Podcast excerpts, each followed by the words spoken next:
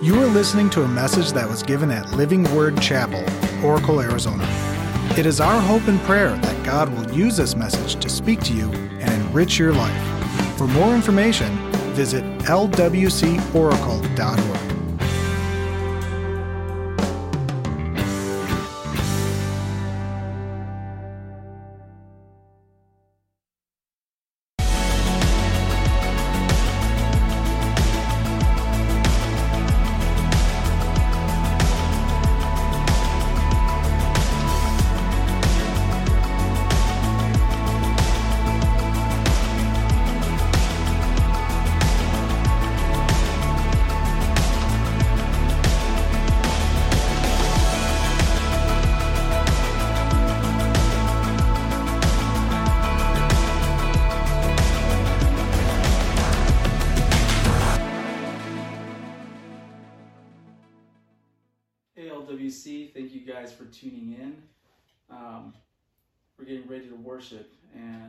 doing that, I just been thinking about Philippians 4 4 through 8. Um, and it says, Rejoice in the Lord always. I will say it again, rejoice. Let your gentle, gentleness be evident to all. The Lord is near. Do not be anxious about anything, but in every situation, by prayer and petition, with thanksgiving, present your requests to God, and the peace of God, which transcends all understanding, will guard your hearts and your minds in Christ Jesus. Um, with everything going on, it's really easy to get anxious and stressed, um, and for fear to try to creep in. But we have to remember that you know God has conquered everything, and um, Jesus died on the cross for us, and we are victorious in that. Uh, so as we start to worship, I just wanted to bring that up just to kind of meditate on that.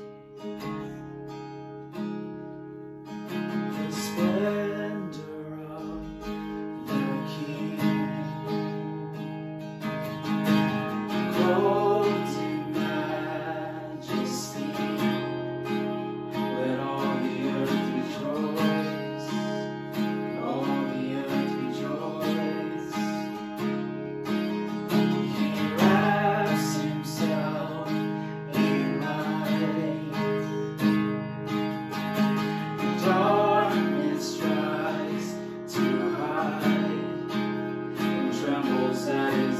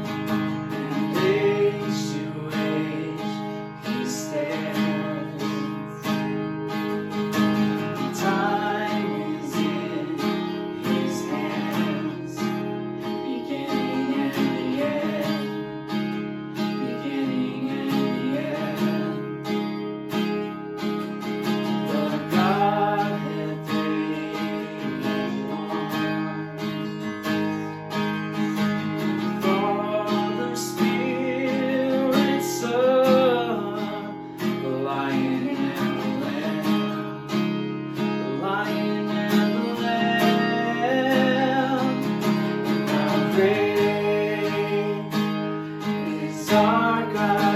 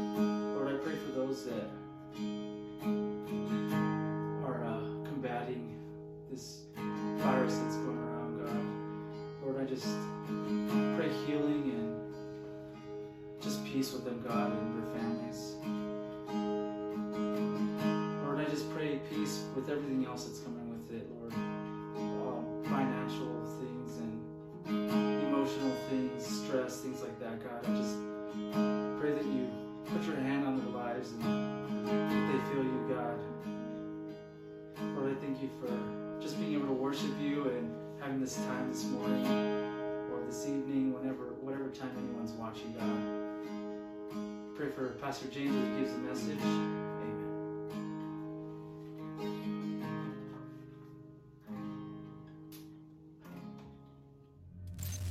In Matthew chapter 6, it says, Who by worrying can add to their life? pandemic. Do not worry about tomorrow. Pagans run after these things. National emergency. Philippians 4 says, Do not be anxious about anything, but in everything, by prayer and petition with thanksgiving, present your request to God. And the peace of God, which transcends all understanding, will guard your hearts and your minds in Christ Ice sheets Jesus. are melting so fast. Latest missile An interesting fact about humanity is that whatever you feed grows. a financial pandemic. If you feed your faith, it grows. If you feed your fears, they grow. all spiraled very quickly. going to get worse. Some have to live and some have to die. Realize that our time is better spent talking to the Father than getting all worked up and reading and feeding our minds with the news and the media about what everybody is saying about how this is doom and gloom and how money, which we have hoped in, is lost. Hope not in money. Hope in your Father, your God, Jesus Christ, your Savior. Have your faith and use it. Walk according to it. Whatever you feed grows. This is the time to press into the church, lean into the church, to be surrounded by God's people. We can offer prayers for one another, we can offer hope to one another, we can speak words of truth to one another. If you feast on the word of God and you renew your minds around the truth, your faith it gets bigger and bigger and bigger. But if you go to the news and you read article after article after quote after talking head and you continue to feed those fears, they grow and get bigger and bigger and bigger. Whatever you feed grows. Today, did you wake up this morning and feast on the Word of God and go to Him in prayer? Or did you feed your fears? LWC family, we continue to miss you. We cannot wait until we are all back together again. Please continue to fill out your connection cards. It helps us stay connected with you, helps us know how to pray, and also just be able to rejoice with you in the good things that are happening in your life. We continue to pray for health and safety and for those that are being affected by losing their jobs, we continue to lift you up in prayer as well. Well, if you are visiting with us for the first time, we want to welcome you to Living Word Chapel. It is our hope that your experience has been great so far. Living Word Chapel family, thank you for your faithfulness. Thank you that you continue to support the ministry here. We cannot do what we do without you. None of what we do would be possible. So, again, we thank you. And if you are visiting with us for the first time, please feel no obligation to give. You are a gift to us. Now, let's take a few minutes to shoot somebody that encouraging text as we welcome Pastor James. Have you ever longed for something? Well, I am longing for us to be able to come back together in person to worship Jesus in our worship center. Uh, but until that time, we're here. We're in this circumstance. But the one thing that we can be assured of is that God is not on vacation. God is not uh, in quarantine. Uh, God is ever present and He's here with us right now. In fact, I believe He wants to speak a word into our lives. Uh, if you're if you're here, I want you to know that God loves you with an unfailing love. I want you to know, know that you're prayed for. And uh, if you're new or you're visiting with us, I just believe that uh, it's a very important time for you to hear the message that God has for all of us this morning. Uh, every generation has some kind of life changing event. Look at where we're at right now. Life changing. Uh, they can be called defining moments. And we all have them. The, the baby boomers, those from the age of, say, 55 to 75, uh, they had some defining moments. Mainly uh, the civil rights movement. They had to navigate through that difficult time. Uh, they also had the, the Vietnam War. And the Vietnam War was a very difficult time. So if you're a boomer, uh, you're either going to be passionate about those events or you're going to be resentful about those events. The busters or the Generation X, those are the people 40 to 54. I fall into that category. It was the AIDS epidemic that kind of changed that whole culture. It hit it hit that generation like a like a wave, and it it impacted uh, athletes. It impacted uh, singers, uh, people that were your heroes, and uh, they wrote songs about it. It just impacted people. Then there's uh, the Generation Z, those that are from the age of seven years old to about 23 years old, and it will definitely be the defining moment, COVID 19, because it has changed the norm to what we knew it to a new norm. And that generation, which is a very digital generation, very electronic generation, uh, is really paving the way for those of us that are older. Those of us that uh, didn't know anything about electronics are now trying to catch up with this generation. In fact, there's there's talks that this this new generation that will be coming, those that are six years old and those that are to be born, will be the Generation C, Generation Corona, or Generation COVID 19. And uh, I don't know if that's going to be the name, but there's no doubt that it has been impacted uh, with that uh, pandemic. What I know for sure is that we are all born into a time in history, and God knew what our purpose and what especially His purpose was for each one of us. Each of us were born for such a time as this. We all have defining moments in our lives. And one thing that I know for sure is that it's not a mistake that you and I were born into the generation that we were born. God ordained our birth. In fact, He uh, has a purpose and He has worth for every detail of our life. And what we're going to be doing for the next three weeks is we're going to study the, the life of Esther. We're going to go to the book of Esther. And Esther had so many life changing circumstances and so many things, so many twists and so many turns in her life. But in all these circumstances, God was at work. And what I want you to know, beloved, is that in all our circumstances, no matter what twist or what turn life brings our way, God is always at work. Grab a hold of that fact right there. I I want some I want to give you some homework.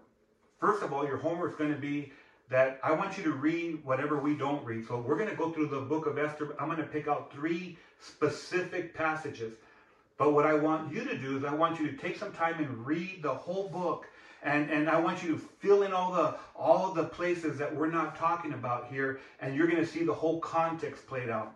We're going to go to chapter 2 right now, verses 15 through 18. And right there, we're going to see uh, that, that King, the uh, King Xerxes, is actually looking for someone to fill the spot of the queen uh, Vashti. And Queen Vashti had, had been disobedient to his uh, asking for her to come and, and, and, and spend some time with him in front of all the royalty. Uh, and so we, this is where we're going to pick up right now. We're going to trust the Lord to, to give us direction, to see that for such a time as, as this, there are defining moments in our life that God has for all of us as we look at Esther's life. So let me just pray a blessing over the word. Heavenly Father, we thank you. We thank you that you're here. We thank you that you speak to us through your word. And I just ask your blessing over this time that we have together. Whoever is listening, whoever is watching, I pray that you just be with them, you, you, you touch them, that your spirit will, will just be present, and that you do some life changing, defining moments in them for your good. We pray this in Jesus' name. And everyone said, Amen. So here's how verse 15 starts it says, When the turn came for Esther, the young woman Mordecai had adopted, the daughter of his uncle Abihail, to go to the king, she asked for nothing other than Hegai, the king's eunuch who was in charge of the harem, and what he had suggested. And Esther won the favor of everyone who saw her.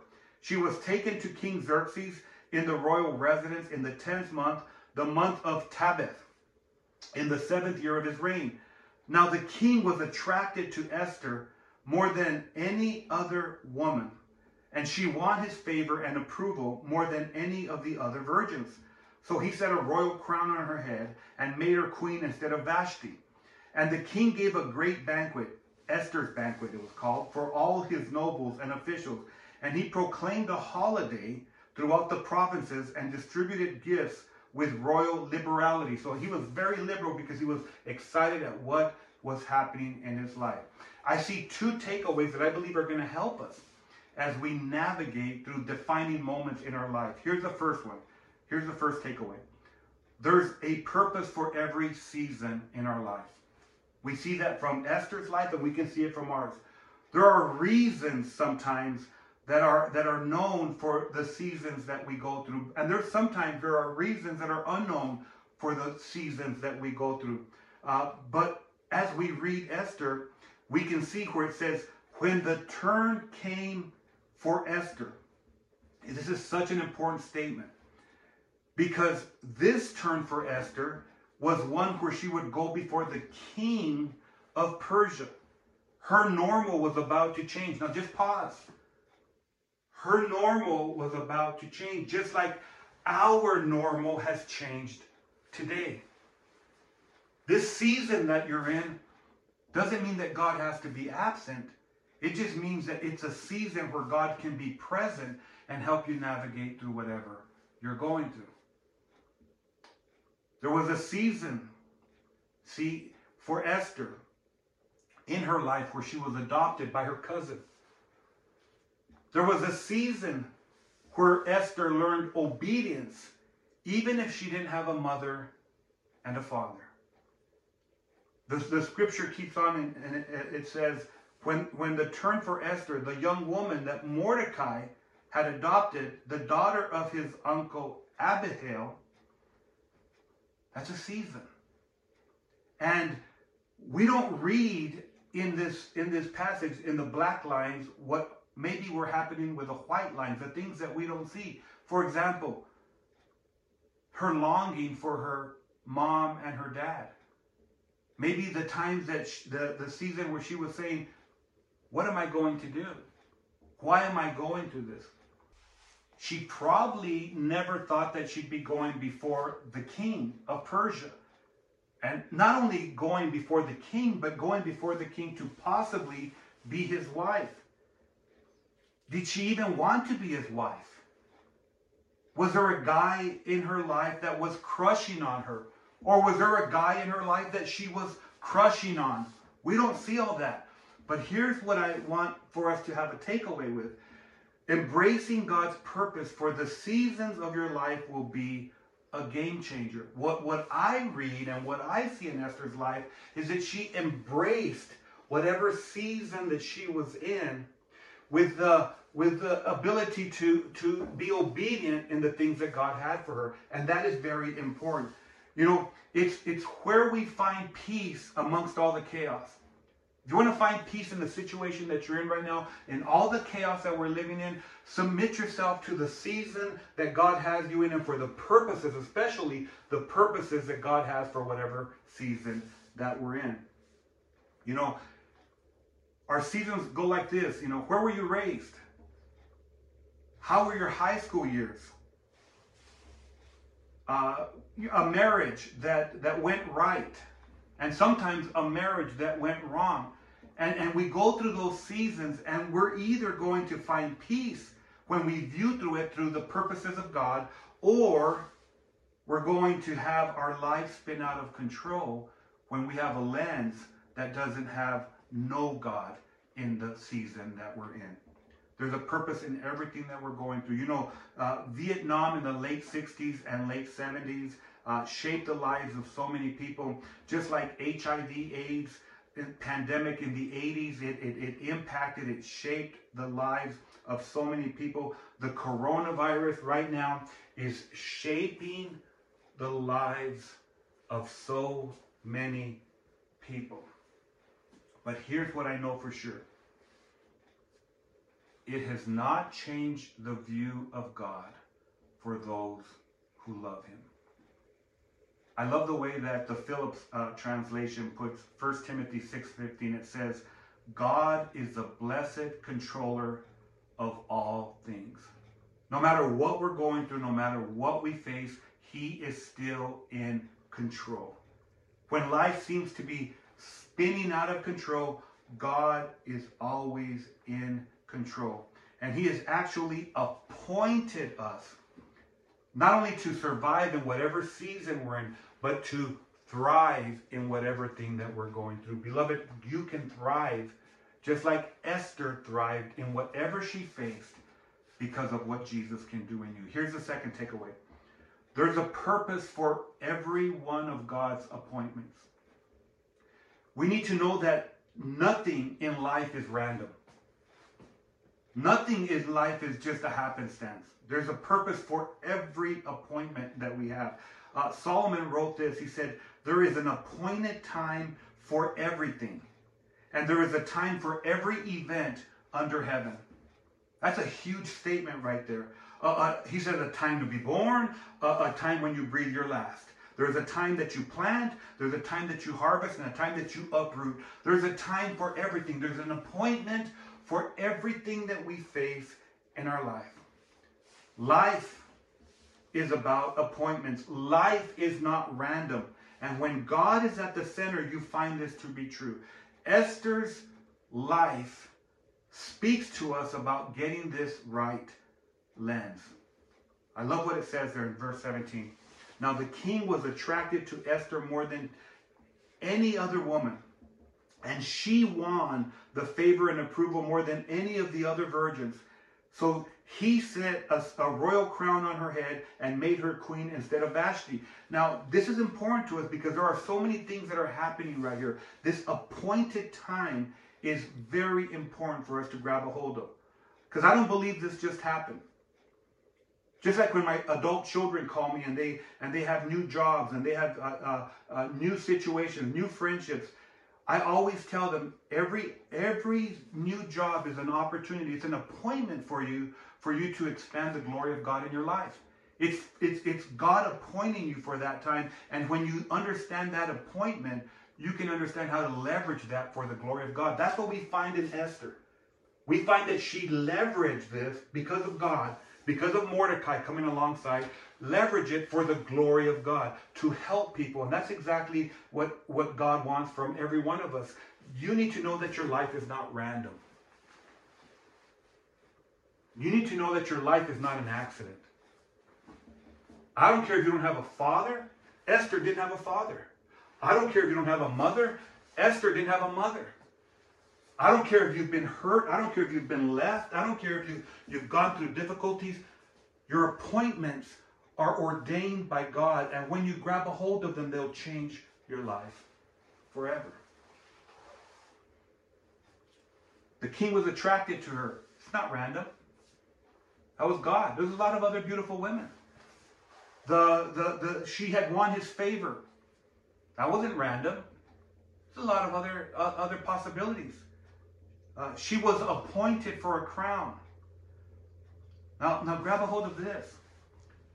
Her attractiveness came with responsibilities. Take that on for yourself.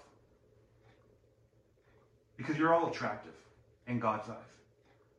But it comes with responsibilities. Her favor came with living out a life of integrity. Her crown came with demonstrating courage. We're going to see that through the series. You're going to see she had to take some bold steps that could have killed her.